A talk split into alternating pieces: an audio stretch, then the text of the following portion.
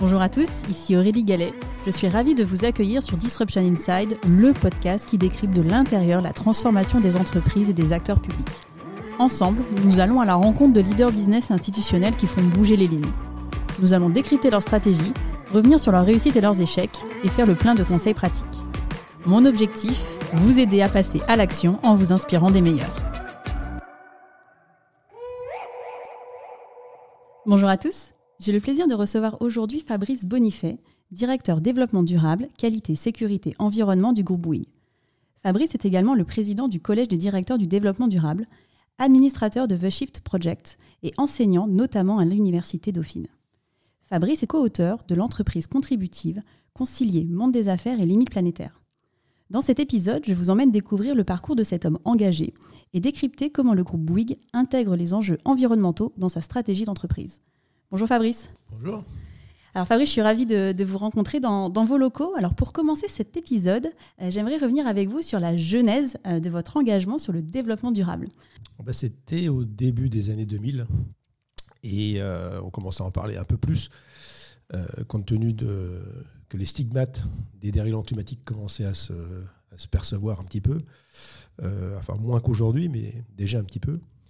Et après le Grenelle de l'environnement, donc en 2007, la décision a été prise euh, par le groupe de créer une direction euh, développement durable euh, pour coordonner les, démarches des, des différentes filiales du groupe. Et, donc, comme pour beaucoup à cette époque-là, j'y suis venu un peu par, opportunité et j'y suis resté par conviction, parce que quand on commence à embrasser cette thématique, ça, fait tellement de sens que euh, ça devient vite une, passion. J'ai toujours un peu baigné dans la composante environnementale, dans la mesure où euh, euh, j'étais directeur qualité, sécurité, environnement d'une filiale du groupe avant les années 2000. Euh, mais c'était pas du tout la même euh, façon d'aborder les choses. C'était une approche beaucoup plus défensive à l'époque, hein, où euh, les entreprises devaient respecter le droit de l'environnement et on pensait que le droit de l'environnement était extrêmement sévère, qu'il fallait bien sûr le respecter lorsque on était une entreprise responsable, mais, mais on n'avait pas conscience que finalement le droit de l'environnement, en réalité, il est extrêmement laxiste et euh, qu'il nous laisse faire tout un tas de, choses qui, euh, qui aujourd'hui devraient euh, être régulées à, un niveau bien supérieur, à commencer par l'interdiction d'émettre des émissions de gaz à effet de serre, ce qui n'est toujours pas le cas. Donc au fil de, de nombreuses rencontres, de lectures et de formations, j'ai pu comprendre assez facilement, finalement, que notre modèle de développement était clairement pas compatible avec, euh, avec ce qu'on appelle aujourd'hui les limites planétaires. Et c'est devenu un, c'est devenu un combat euh, du quotidien pour euh, essayer de faire comprendre ça à mes interlocuteurs, tant en interne d'ailleurs qu'en externe. Ça fait 15 ans à peu près que vous êtes directeur développement durable du groupe Bouygues. Quelles sont les évolutions que vous avez pu constater en termes de positionnement de votre poste? Comme je vous le disais, au début, c'était très compliance. Hein, c'était parce que le, le, régulateur, que ce soit au niveau français ou européen, conscience que si on attendait que la main invisible du marché régule tout ça, ça ne marchera jamais. Donc, donc ils ont commencé à édicter des règles pour, euh, pour euh, protéger mieux l'environnement au sens large, sur les déchets, sur les consommations d'énergie, sur le, reporting lié aux externalités environnementales de toute nature.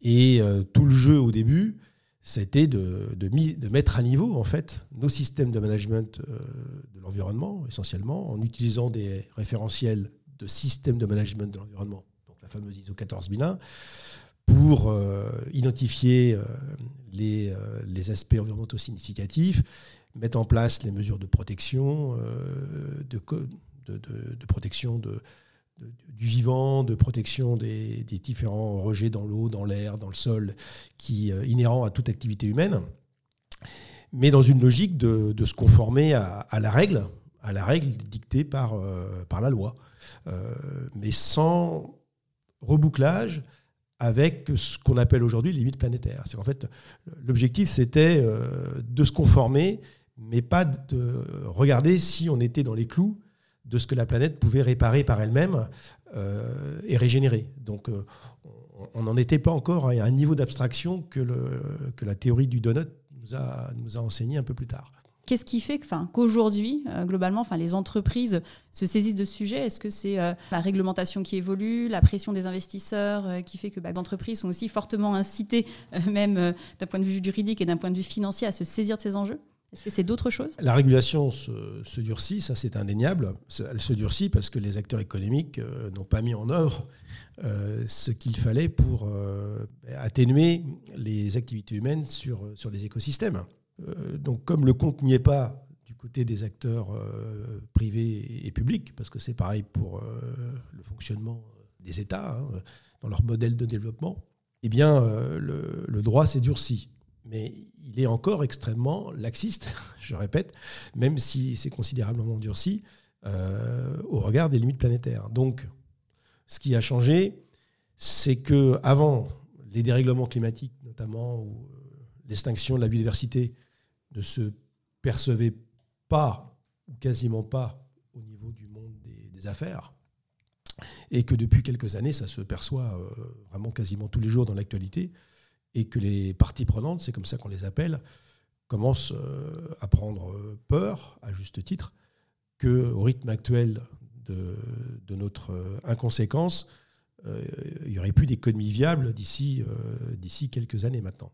Donc, on est maintenant dans une espèce d'injonction contradictoire où euh, euh, bah, il faut faire du business en prenant en compte ces limites planétaires, mais on ne remet pas du tout en cause euh, l'injonction de, rentabilité, l'injonction de, développement.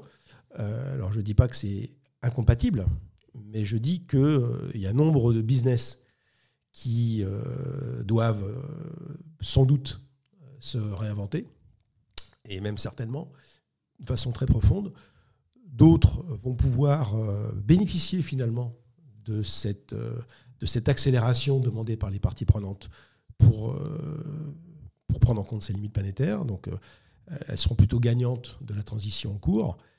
Et puis d'autres encore, bah, ça va être très compliqué de justifier l'injustifiable.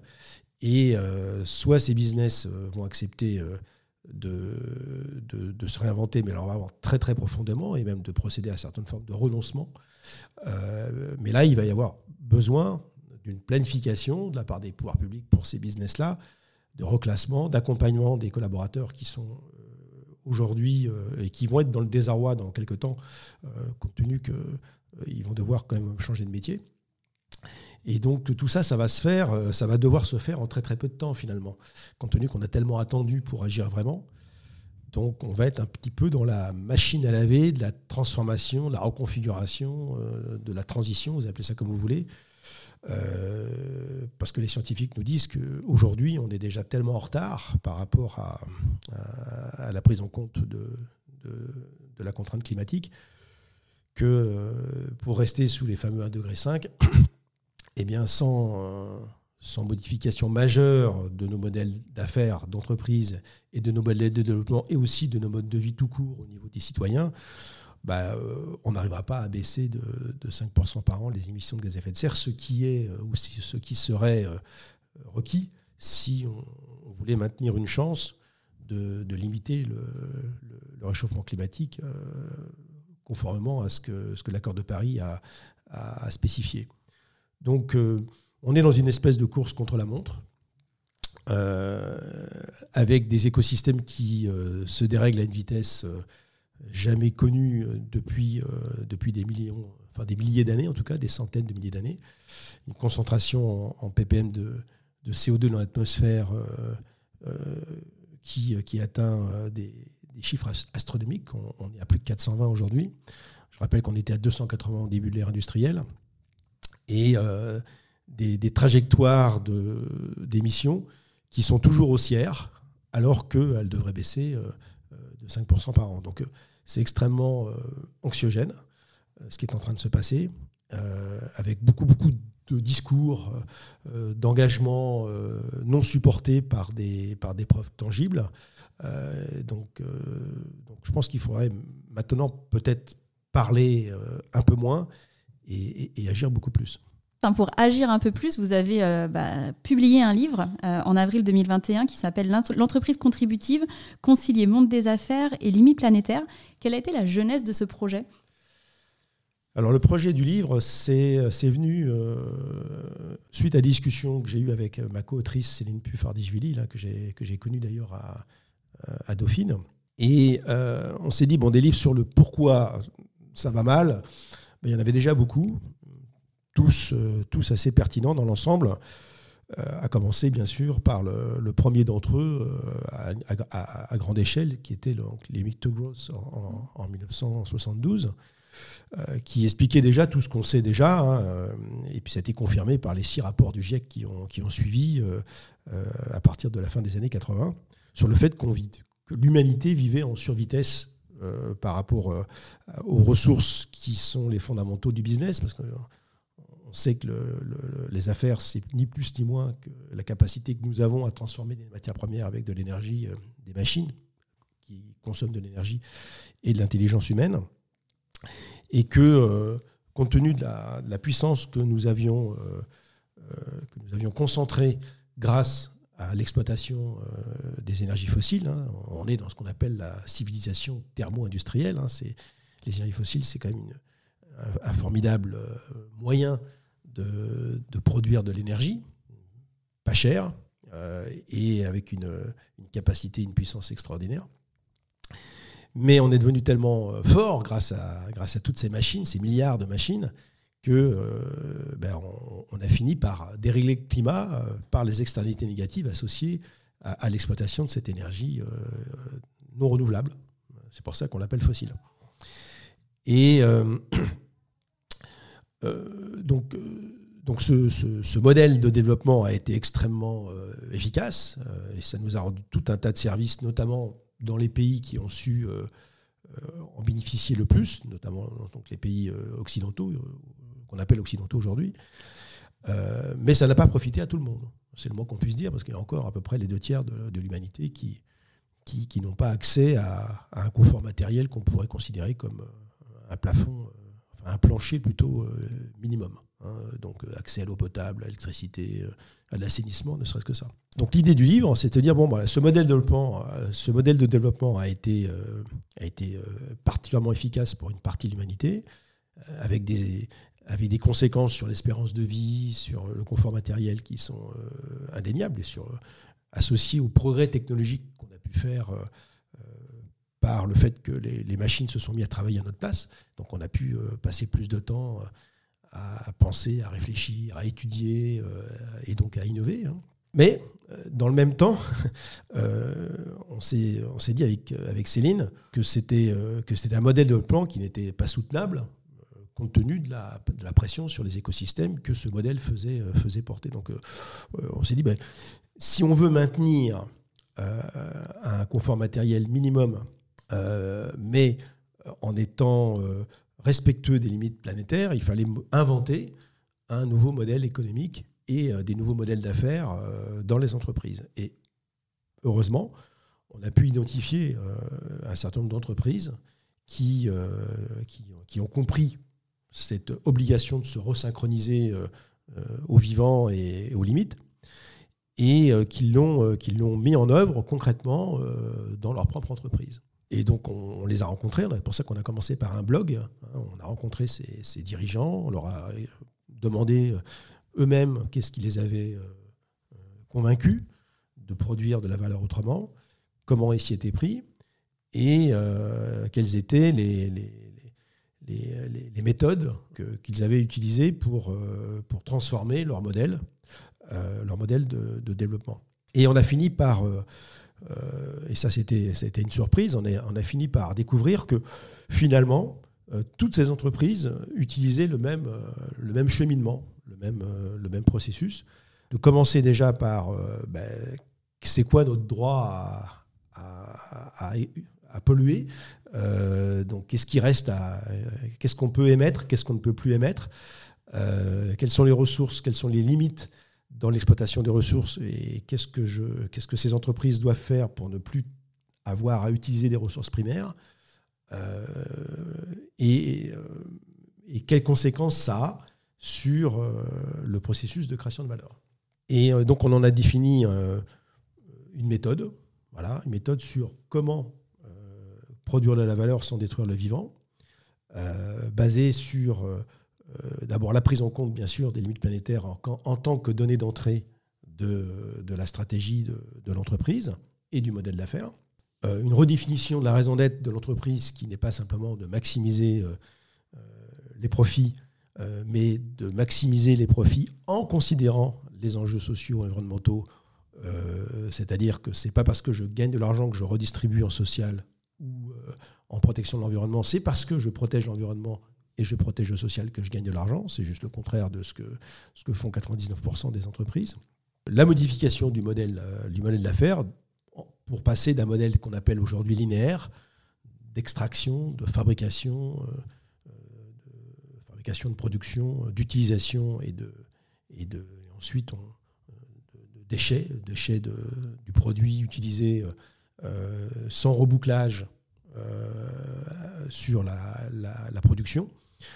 Donc c'est un modèle extrêmement dispendieux à la fois en énergie et en matières premières. Et comme les ressources sont finis sur cette planète qui est ronde, euh, c'est un modèle forcément qui se finira mal, euh, car euh, la reconstitution des stocks n'est pas, garantie, que ce soit pour les, les matières premières renouvelables, ou, et encore plus bien sûr pour les matières premières non renouvelables, comme les métaux par exemple. Et donc, donc le, modèle d'affaires qui s'impose, c'est, ça peut apparaître comme du bon sens, c'est forcément un modèle d'affaires basé sur la fonctionnalité, donc l'usage des, des, produits proposés par les entreprises, euh, qui doivent être bien sûr euh, le plus réparable possible, euh, éco-conçus pour durer le plus longtemps possible et proposés aux clients en version multi-utilisateur, c'est-à-dire c'est une économie de la location, une économie de l'usage, pour accroître l'intensité d'utilisation, sachant que tous les clients, tous les utilisateurs n'ont pas forcément le, même n'ont pas forcément la, possibilité ni même l'envie d'utiliser euh, le produit au même moment. Donc on n'est pas obligé d'en fabriquer euh, autant qu'il y a de, clients en réalité. Donc le fait d'en fabriquer beaucoup moins, mais de les utiliser beaucoup plus, ça a une conséquence première qui est du fait qu'on va, va donc moins utiliser de matières premières pour euh, les fabriquer, parce que ça, ça c'est déjà un premier point. Et euh, on va surtout éviter euh, euh, ce qu'on appelle l'obsolescence programmée, ce qu'on appelle aussi la ringardisation des produits par le, par le marketing ou par la publicité, ce qui, on pourra en parler un peu, n'empêchera pas d'innover, bien au contraire d'ailleurs. Et le fait de baisser la pression sur l'utilisation des ressources, des ressources primaires, hein, et l'énergie grise associée à l'utilisation de ces ressources, eh bien ça, ça, ça, ça, devrait, ça doit nous permettre donc euh, de, respecter les, limites euh, qui, nous sont qui nous sont fixées aujourd'hui par la science. Donc, cette économie de la fonctionnalité, euh, elle s'applique à tout, dans l'industrie textile, en B2B sur les machines, sur les objets du quotidien, les véhicules, bien sûr. Et loin d'être un retour au Moyen Âge ou aux Amish. Donc, le but, c'est pas de, de refuser ce que la technologie ce que les, produits peuvent nous apporter comme confort, mais c'est d'accepter de, partager un peu plus euh, euh, ces, ces, techniques et ces technologies et ces, euh, et ces produits, de manière à, en réduire le, le, nombre de mises en circulation. Alors ça, c'est un des aspects, l'aspect le plus important de, du modèle d'affaires. Alors, Bien sûr, euh, on ne gagne plus de l'argent de la même manière, on ne gagne plus l'argent en vendant le produit, mais on vend l'usage, ce qui induit bien sûr tout un tas de, modifications dans l'approche marketing, dans la, dans la distribution euh, euh, des, des, produits et la façon de les commercialiser, hein, ce qu'on commercialise un, service plus qu'un produit. Et puis aussi, ça induit beaucoup de modifications dans le, modèle, le modèle économique et le modèle financier qui va être, euh, qui être sous-jacent. Parce qu'à partir du moment où, euh, où l'entreprise va rester propriétaire de tout ou partie de, des, des, objets qu'elle va mettre en location, euh, il y, a un sujet financier qui, est, important à prendre en compte parce que on aura besoin de partenaires financiers précisément pour pouvoir, pour pouvoir rendre viable ce genre de modèle. donc les deux derniers piliers de l'entreprise contributive, parce que pour arriver à faire ça, bah, il faut énormément innover.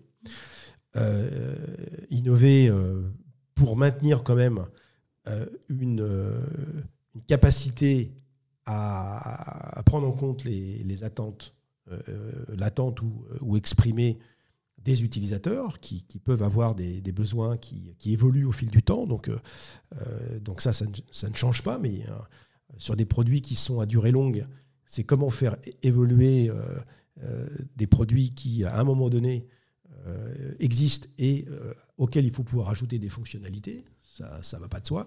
Et puis euh, aussi, sur la partie management, c'est de se dire qu'on a de plus en plus besoin de proposer à nos collaborateurs des métiers qui sont porteurs de sens, parce qu'on le voit bien, que, que, ce soit les jeunes ou les moins jeunes d'ailleurs, beaucoup de, salariés considèrent que, des, que leur métier, dans la configuration d'aujourd'hui, ne correspond plus à, euh, à ce qu'ils ont envie de faire parce qu'ils savent bien que ce qu'ils font, c'est certes peut-être très lucratif, mais extrêmement délétère pour, euh, pour l'environnement. Et euh, bah, personne n'a envie de laisser une planète étuve ou avec une destruction du vivant telle que ce sera invivable pour, pour nos enfants. Et à la fin des fins, c'est bah, ok, très bien, mais comment on compte la valeur avec avec ce, type d'approche, c'est euh, est-ce qu'on continue d'avoir euh, les yeux rivés sur euh, le free cash flow, les bits DA, le chiffre d'affaires, etc. Sans doute que ces indicateurs perdureront, car une entreprise qui ne gagne pas d'argent, c'est une entreprise qui disparaît dans un système marchand classique. Mais le système comptable qui sous-tend le fonctionnement de l'économie aujourd'hui, qui est l'art de compter ce que l'on gagne sans jamais compter ce que l'on doit précisément à la nature, parce que de toute façon, s'il n'y a pas de matière première, s'il n'y a pas d'énergie, ben, il n'y a pas de business. Mais par contre, dans le système comptable d'aujourd'hui, il n'y a aucune obligation de la part des entreprises de provisionner, de protéger, euh, d'intégrer dans les comptes des sommes qui sont indispensables pour autant pour la reconstitution des stocks ou la préservation ou la protection des écosystèmes. Donc, euh, donc on utilise des matières premières qu'on ne paye pas en réalité on les transforme, on génère tout un tas d'externalités parce que nos systèmes de production ne sont pas si efficients que ça dans ce domaine-là. Et euh, les pollutions euh, induites par nos activités, euh, malgré la régulation, eh bien, ne, sont pas, ne sont pas intégrées dans les comptes. Donc en fait, plus on exploite la nature, plus on gagne de l'argent, et moins on a de comptes à rendre en fait en réalité, parce que la nature n'a pas n'a pas de droit. en fait, en réalité, elle en a. Il y a d'ailleurs des, avocats aujourd'hui qui souhaitent redonner des, du droit, euh, des droits à la nature, ce qui est une bonne nouvelle. Mais aujourd'hui, euh, bon, une, forêt euh, que l'on, où on coupe tous les arbres ben, ne, ne, porte pas plainte devant le juge. Hein. Et certes, c'est très bon pour l'activité économique, mais une fois que les arbres ont disparu, on le voit bien dans la disparition de toutes les forêts primaires sur la planète, bon, ben, on se retrouve plutôt dans, un, dans un process d'appauvrissement général de, tout le monde euh, au profit d'un enrichissement ponctuel de quelques-uns. Bon, ben ça, cette inégalité liée à, l'exploitation de la nature entre ceux qui ont trop et ceux qui n'ont pas assez, et qui subissent d'ailleurs les, euh, euh, les, affres et les externalités négatives de quelques-uns, enfin des, activités de quelques-uns, c'est moralement quand même contestable et, et c'est pas, pas durable, ne serait-ce que pour des raisons de, de maintenabilité euh, de, des relations entre les, euh, entre les peuples. Donc, euh, l'entreprise contributive promeut en fait un nouveau système comptable. Alors, il y a plusieurs écoles là-dessus. N'a pas pris position avec Céline dans le livre sur quelles étaient les méthodes les plus, les plus efficaces, parce qu'on n'a pas la compétence pour ça, mais, mais on, sait qu'il y a plusieurs façons de faire. Et ce qu'il faut surtout, au-delà de, ce qui sera décidé in fine, si un jour c'est décidé, c'est de, pousser le législateur à imposer euh, la mise en place de la comptabilité multicapitale dans, euh, dans, le, dans le, monde des affaires pour que enfin euh, toutes les entreprises, et pas simplement certaines, mais toutes les entreprises, et si possible dans le monde entier, puissent, lorsqu'elles font du business, eh bien, intégrer dans leur modèle d'affaires et dans leur compte d'exploitation les sommes qui sont nécessaires pour contribuer à la neutralité carbone planétaire, ne serait-ce que ça, et contribuer à la restauration des écosystèmes et contribuer également à la reconstitution des stocks dès lors que l'entreprise utilise des matières premières renouvelables ou non renouvelables. Alors, non renouvelable, c'est forcément par l'économie circulaire, et renouvelable, bah, c'est en ayant une, activité euh, euh, raisonnée, c'est-à-dire euh, laisser le temps à la nature de, se reconstituer, donc de ne pas pêcher plus de poissons que la nature est capable de régénérer. Ça, on sait très bien, on connaît très bien ces, approches-là. Alors ça commence à, à, être initié par les histoires de quotas, mais on, on n'a pas pris en compte dans ces histoires de quotas les interrelations qu'il y a entre euh, les espèces, etc. Donc euh, on est très très loin, on est encore très très loin d'avoir une approche euh, holistique. Et parce que c'est multifactoriel cette histoire, et donc de raisonner espèce par espèce, ça n'a pas de sens, car il faudrait avoir une approche beaucoup plus, beaucoup plus macroscopique si, si on veut vraiment, si on voulait vraiment préserver en fait euh, des écosystèmes qui, qui, euh, dans la nature, euh, interagissent entre elles. Et que si vous avez un, déséquilibre, quel qu'il soit, sur, sur un des aspects du vivant, c'est tout l'écosystème qui est mis en péril. Donc une approche trop, trop spécialisée, finalement, ou trop ciblée, n'est certainement pas suffisante pour avoir une pérennité à long terme. Donc vous voyez, c'est quand même un sacré changement. L'entreprise contributive, c'est juste une révolution. Hein. C'est une révolution euh, qui, euh, qui nécessite beaucoup, beaucoup de formation de la part des, acteurs qui veulent s'y mettre. Donc, c'est pour ça qu'on en a fait un livre.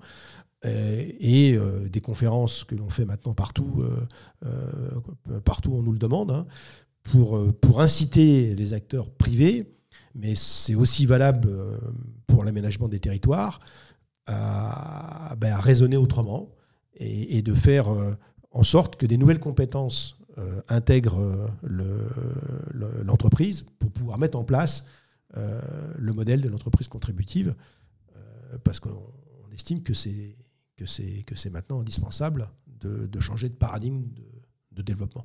Est-ce que pour vous, l'entreprise contributive, c'est une manière, vous parliez tout à l'heure des injonctions contradictoires entre la nécessité euh, d'avoir un impact positif sur l'environnement, mais en même temps euh, bah, la, pression financière, hein, de se dire que bah, globalement, il faut toujours générer plus, euh, plus de volume d'affaires et plus de chiffre d'affaires. Est-ce que pour vous, le fait de, mettre en place cette entreprise contributive, c'est une manière justement de résoudre cette injonction contradictoire? Oui, c'est même la seule, selon nous, à moins qu'on nous démontre qu'il y en a une autre. Alors maintenant, les armes ne grimpent pas au ciel. Hein. Est-ce que cette maximisation et cette course euh, à l'augmentation perpétuelle du volume d'affaires de toutes les entreprises, est-ce que c'est tenable sur une, planète qui est finie en ressources? Bah, Bien sûr que non, que ce n'est pas tenable.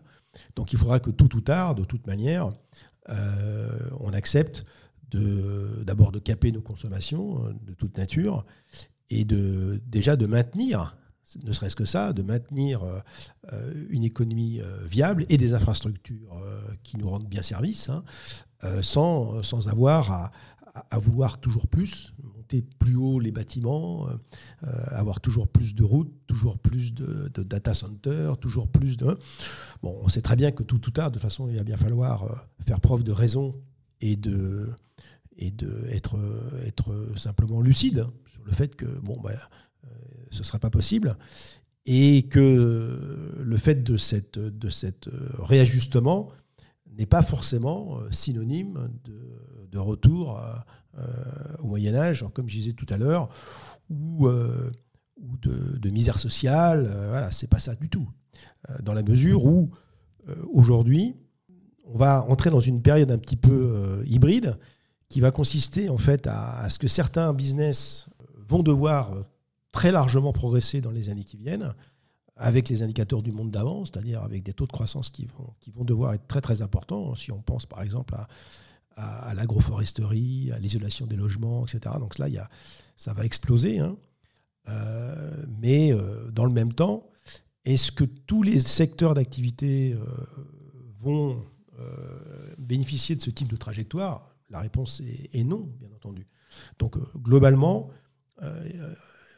il faut que l'humanité comprenne que la sobriété, hein, la sobriété en tout, hein, la sobriété dans les consommations d'énergie, euh, dans les consommations de, matières premières, c'est plus, c'est plus, c'est plus optionnel. Et que même si certains secteurs vont devoir augmenter leur activité, globalement, dans l'ensemble de l'économie, il va falloir qu'on accepte de consommer moins, car aujourd'hui on est, je le rappelle, en, en, survitesse. Il y a deux raisons à ça. Hein. Cette sobriété, elle doit être notamment dans les pays euh, qui sont aujourd'hui les plus, euh, les plus consommateurs de ressources et les plus gros émetteurs, parce que dans le même temps, euh, beaucoup de pays qui, qui, qui, sont plutôt au sud ont besoin, eux, d'infrastructures, ont besoin d'accès euh, à l'énergie, à l'eau potable, ne serait-ce que ça, à l'éducation aussi, et euh, qu'on aurait tout intérêt à, ne pas les laisser trop longtemps dans le désarroi et la misère, sur ce point-là en tout cas, si on ne veut pas assister à, des, mouvements migratoires qui, qui viendraient déstabiliser aussi d'autres régions dans le monde. Donc, donc il faut vraiment qu'on aide ces pays, et pour les aider, euh, nous, on doit euh, faire l'effort de diminuer euh, nos consommations sans que ça apparaisse pour nos populations comme une punition, et donc de rendre de la sobriété désirable, y compris d'ailleurs pour pour une partie de nos populations qui, qui pensent qu'ils sont déjà sous contrainte. Bah, c'est ce qu'on appelle la génération du besoin, du non-besoin. c'est rendre cette sobriété désirable qui va être un, vrai parcours politique euh, pour, euh, enfin, ça va être un, ça va nécessiter beaucoup, beaucoup d'explications, euh, mais je ne vois pas tellement comment on va pouvoir faire autrement. Aujourd'hui, vous êtes euh, en première ligne pour concrétiser euh, cette vision de l'entreprise contributive au sein du groupe euh, Bouygues. Alors, pour rappel, hein, pour nos auditeurs, hein, le groupe Bouygues, ça regroupe cinq métiers. le BTP avec Bouygues Construction, l'immobilier avec Bouygues Immobilier, l'énergie, les infrastructures de transport avec Colas, les médias avec TF1, les télécoms avec Bouygues Télécom. Qu'est-ce que ça signifie pour le groupe Bouygues être une entreprise contributive sur ces différents métiers? Alors, Bouygues n'est pas encore une entreprise contributive. Hein. Bouygues moi, mon rôle, c'est d'accompagner euh, Bouygues dans cette euh, mutation, hein, dans cette, euh, dans cette transition, vous appelez ça comme vous voulez, il y a plusieurs termes qui sont utilisés aujourd'hui. parce qu'aucune entreprise, à part celle qu'on a identifiée dans le livre, hein, donc quelques dizaines, 99% des entreprises sont des entreprises qui sont plutôt prédatrices des mmh. ressources et, pas du tout contributives. Ce qui est intéressant, c'est que dans le groupe Bouygues et comme dans beaucoup des entreprises du réseau C3D, ben, il y, a, cette prise de conscience, il était temps que euh, bon, de, penser que le futur va être une continuité linéaire du passé, euh, euh, c'est une vue de l'esprit, même si certains le pensent encore. Et qu'il est nécessaire d'accepter, de, sans, sans faire preuve de dogmatisme de quelque nature que ce soit, d'accepter que demain, la façon de créer la valeur devra prendre en compte des paramètres qui jusqu'à présent n'ont pas été pris en compte commencer bien sûr par euh, euh, les gaz à effet de serre. Hein. Donc de produire sans en émettre. Et donc pour nous, euh, pour reprendre le métier historique du groupe, on a donc inventé des, des concepts building révolutionnaires qui, qui prennent en compte cette contrainte carbone et cette contrainte biodiversité comme une opportunité pour produire euh, autrement, donc des bâtiments banques de matériaux, où on va plus gaspiller les matériaux en fin de vie, euh, on va les réutiliser, les réemployer, euh, on va proposer aux clients d'intensifier l'usage des, bâtiments qu'on construit à leur, intention en partageant les espaces avec différents, types d'utilisateurs suivant la, chronotopie d'utilisation du, bâtiment. Donc, donc des bâtiments plus utilisés, bah, c'est moins besoin de, de mètres carrés, donc moins d'artificialisation. Et ce qu'on gagnera plus en construction, on le gagnera en, exploitation, mais on n'en est pas là. Hein. Et euh, aussi des nouveaux métiers, euh, donc notamment dans la rénovation. Donc nous, on est plutôt bien placés hein, pour rénover, ensuite occuper des millions de logements euh, en Europe et même dans le monde, qui ont été construits, hélas, avec des réglementations thermiques d'un autre âge à l'époque où l'énergie était, était, peu chère. Donc pourquoi, euh, pourquoi isoler les logements Mais maintenant on s'aperçoit qu'il y a beaucoup de bêtises qui ont été, euh, qui ont été, qui ont été commises. Euh, et qui finalement deviennent une opportunité pour des entreprises comme les nôtres parce qu'il va falloir qu'on isole tous ces, tous ces logements, il y, en a pour, il y en a pour des décennies. En ce qui concerne aussi l'aménagement, c'est la reconstruction des villes sur les villes pour que petit à petit, ben, l'ensemble des villes puissent intégrer dans leur, dans leur schéma d'aménagement des bâtiments plus mixtes d'un point de vue fonctionnel et des zones, des quartiers, auxquels on pourra à la fois euh, travailler, euh, vivre, euh, consommer sans avoir à prendre sa voiture. Donc aujourd'hui, on a beaucoup trop spécialisé les villes, hein, avec des zones où on dort, des zones où on travaille, des zones où on va faire les courses, et du coup, ça crée tout un tas de mouvements pendulaires qui s'effectuent la plupart du temps avec des, motorisations thermiques. Hein.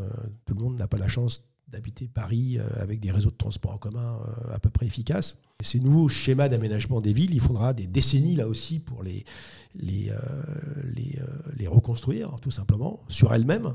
Hein. le but, c'est pas de, les faire de le faire à côté des villes, mais de les reconstruire sur elles-mêmes, avec des, des quartiers qui, quartier par quartier, devront prendre en compte ces, ces, schémas de bon sens, parce qu'en fait, c'est vraiment du bon sens on va euh, remettre, à l'instar de ce qui se passe au Danemark, hein, euh, beaucoup plus de mobilité douce, euh, des bâtiments multifonctionnels, etc. Et bon, bah, tout ça, c'est des, choses que, le groupe Bouygues sait faire.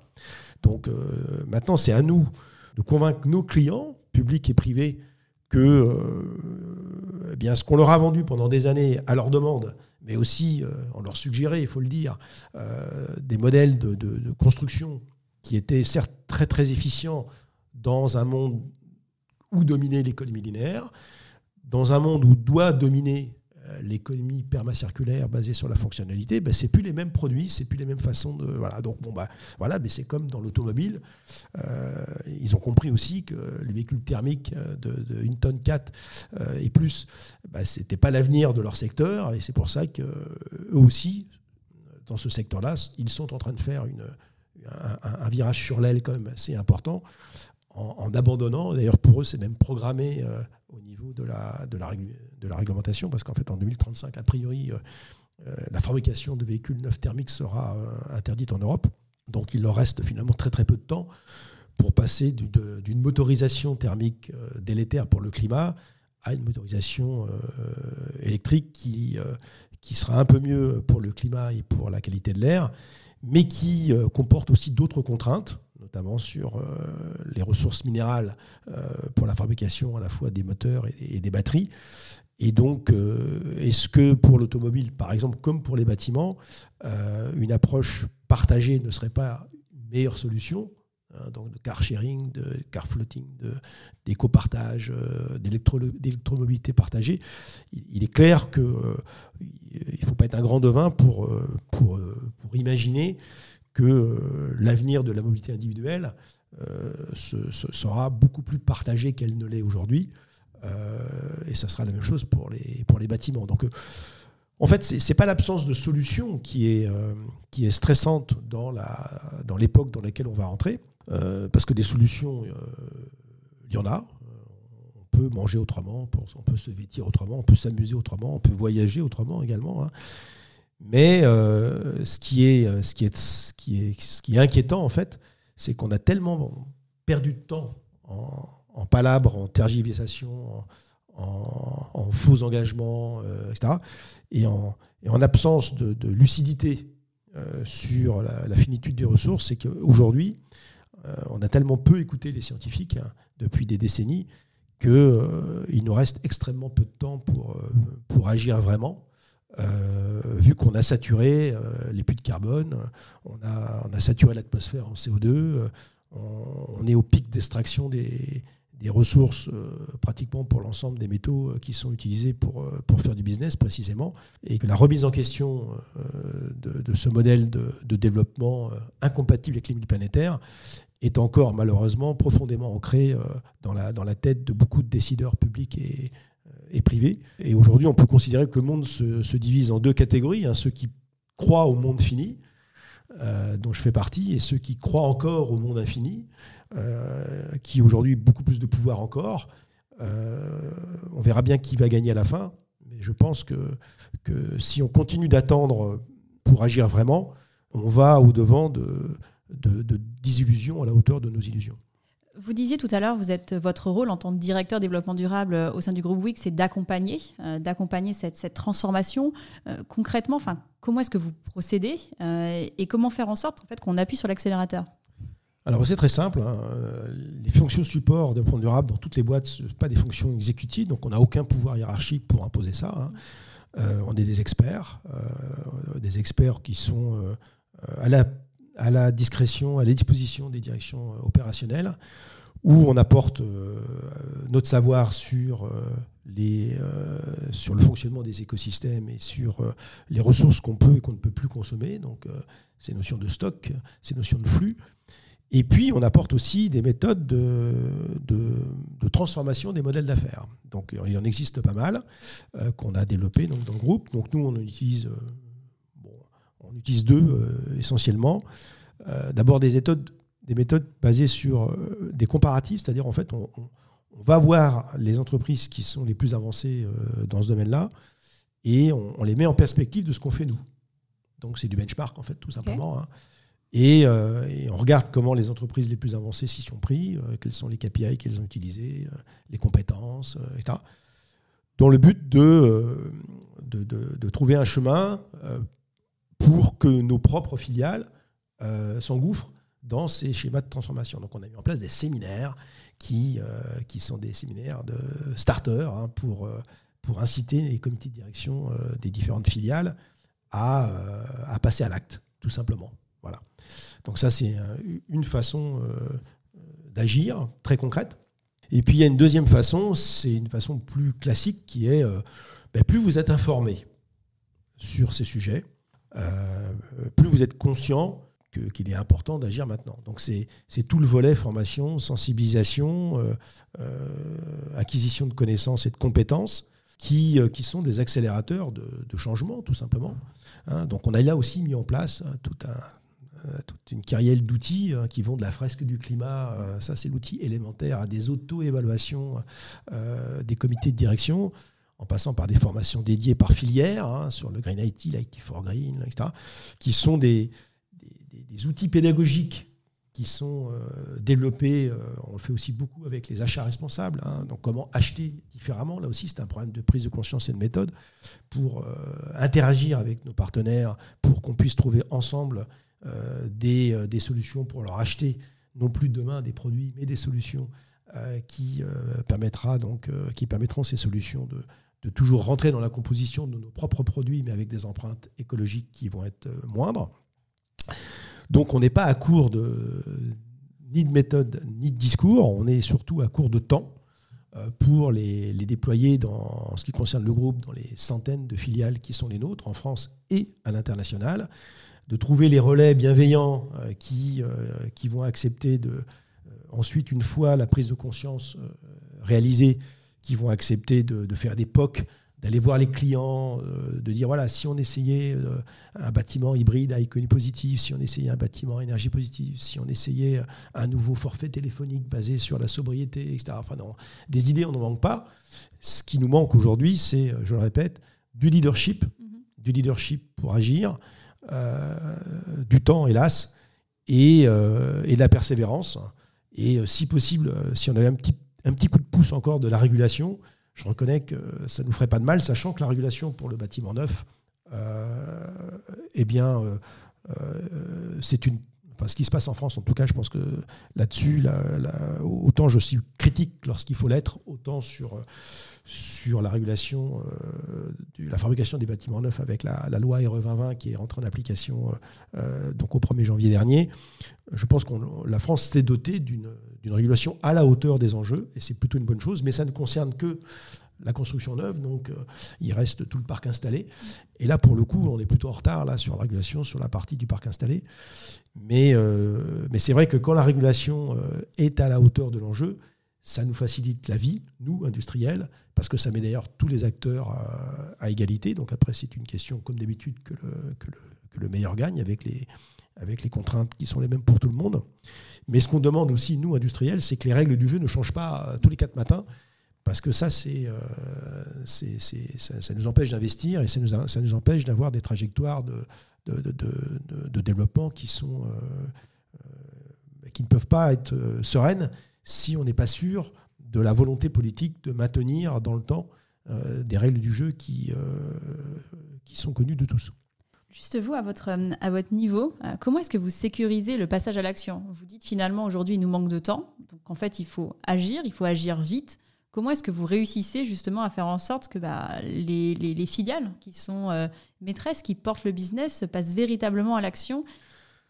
Bah Écoutez, euh, si j'avais la, recette magique pour ça, euh, ce serait plus simple, mais je ne l'ai pas en fait, hein, parce que ça dépend bien sûr de notre volonté, ça dépend de notre capacité à former nos collaborateurs, à, proposer de nouvelles méthodes, etc. Tout ça, ça dépend de nous. Mais on n'est pas tout seul dans cette histoire. on subit aussi quelque part euh, les attentes exprimées de nos clients qui sont plus ou moins sensibilisés à ces sujets. donc, quand vous avez des clients qui le sont beaucoup, bah, ça nous facilite beaucoup la vie.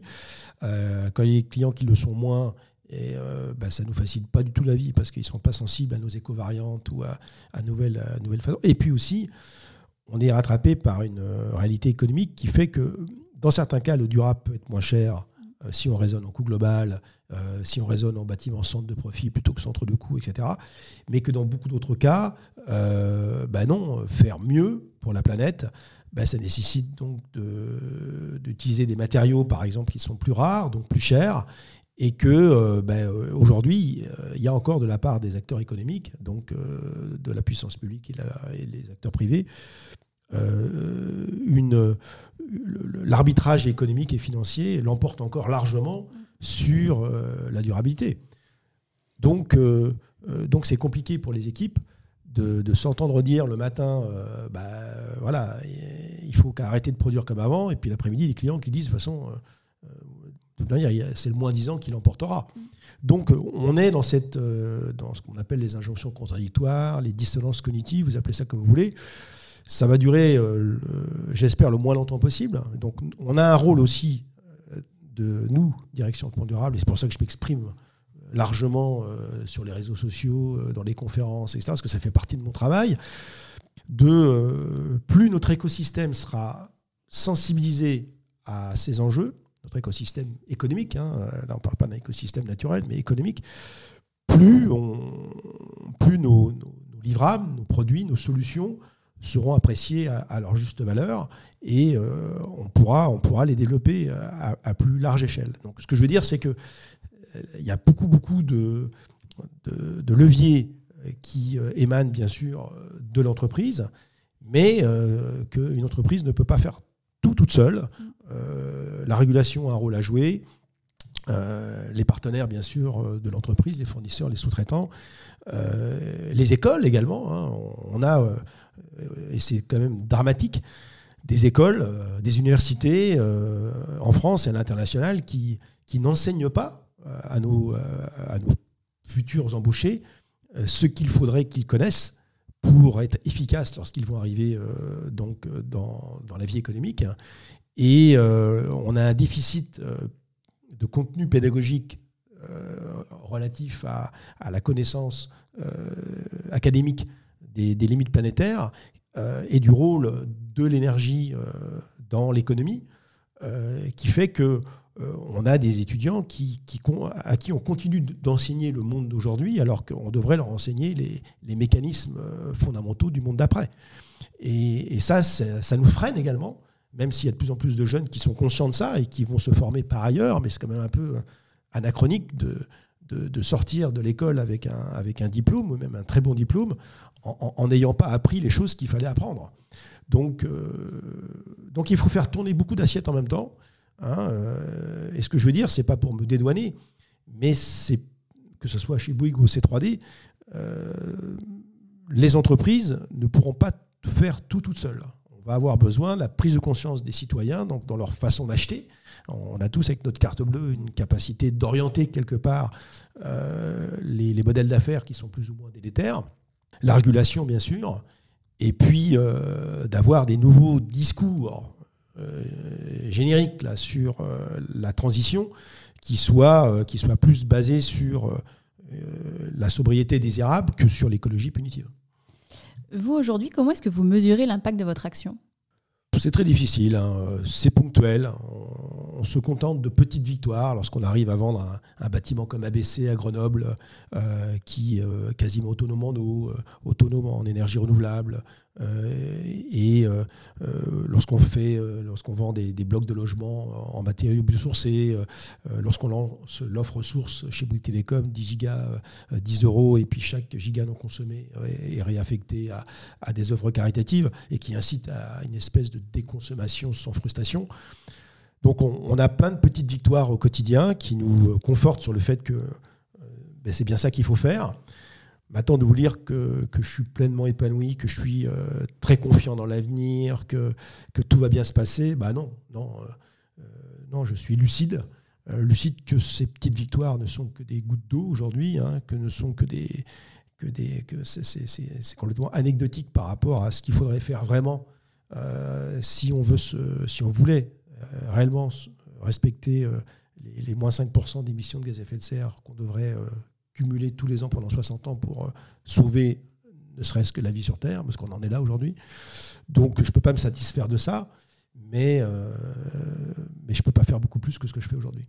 Et du coup, qu'est-ce qui vous donne espoir ou l'envie de continuer à porter haut et fort votre engagement?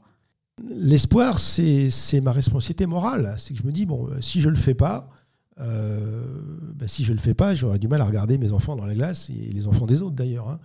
Et une fois qu'on a compris ça, euh, c'est devient euh, une espèce de mission qu'on se donne.